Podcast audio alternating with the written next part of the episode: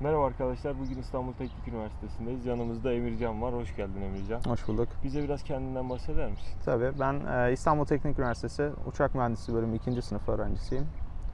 Aynı zamanda burada e, Cankut Bagana İnovasyon Laboratuvarı'nda çalışıyorum.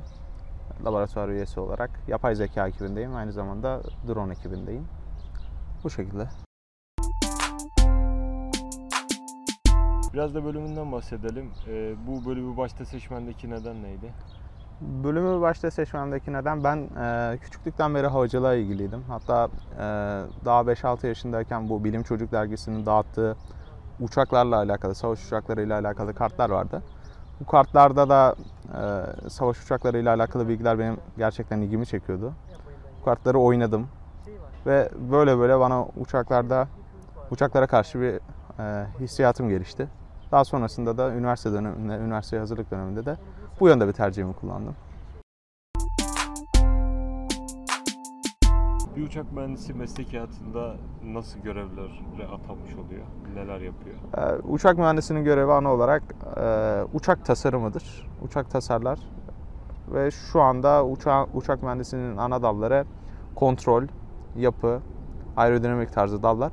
Bu dallarda uçağın yapımına destek oluyor. Eskiden e, Türkiye'de bu alan daha tam oturmamışken makine mühendisi alanında da çalışanlar oluyordu. Hani aynı zamanda uçak mühendisinin makine mühendisi formasyonu da vardır. Bu da önemli. Yani her uçak mühendisi aynı zamanda bir makine mühendisidir. Ama şu an Türkiye hem kendi uçağını yapmaya çalışıyor hem de sektörün gelişmesiyle birlikte böyle bir çalışma alanı artık pek kullanılmıyor açıkçası.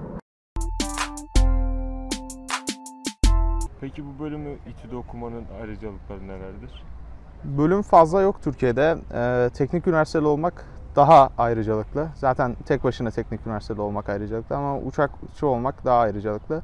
Şöyle diyeyim, şu an uçak mühendisi en iyi Türkiye'de, İTÜ'de.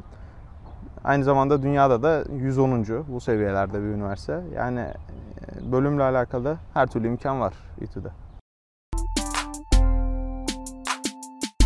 Bölümümüzün staj olanaklarından bahsedelim. Ee, okul size sağlıyor mu yoksa sizin mi bulmanız gerekiyor stajı? İkisi de mümkün. Okulda sağlar, siz de bulabilirsiniz. Özellikle birinci staj için okul, yani atölye stajı için çok daha fazla sağlıyor. Ee, diğer stajlar için siz de bulabiliyorsunuz. Okulda hani sizin yerinize de başvurabiliyor. Ama genellikle burada arkadaşlarımız kendileri bulabiliyor. İşte bölümün adını kullanarak pek sıkıntı olmuyor zaten. Bazı okullar Erasmus veya diğer öğrenci değişim programları için olanaklar sağlıyor. Senin okulun bölümünde böyle olanaklar var mı? E, tabii her okulda olduğu gibi Erasmus mümkün, öğrenci değişim programı mümkün. Öğrenci değişim programı yani e, Farabi dediğimiz pek tercih edilmiyor burada ama e, Erasmus'la özellikle arkadaşlarım benim de gidiyorlar. Çek Cumhuriyeti olsun, Fransa olsun bu tarz yerlere gidebilirsiniz. Çok da var giden yani. Bir uçak mühendisinde mesleki hayatta olmazsa olmaz diyebileceğimiz özellikler nelerdir?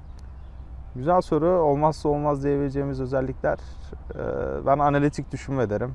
Yani her uçak mühendisinin hatta her mühendisin analitik düşünebilmesi lazım. Ayrıca hani bıkmamanız lazım. O inatçılık tarzı bir özellik de gerçekten iyi olur. Mühendis için ikisi de önemli. İngilizce artık zaten e, bilinmesi şart. Ben ayrıca Fransızca biliyorum. Onun da e, avantajları var. Çünkü Fransa havacılıkta Avrupa'da en iyi ülkelerden bir tanesi şu an. Airbus zaten Fransız sayılır. E, Fransızca da iyi olur. Bizi bilgilendirdiğin için teşekkür ederiz. Rica ederim.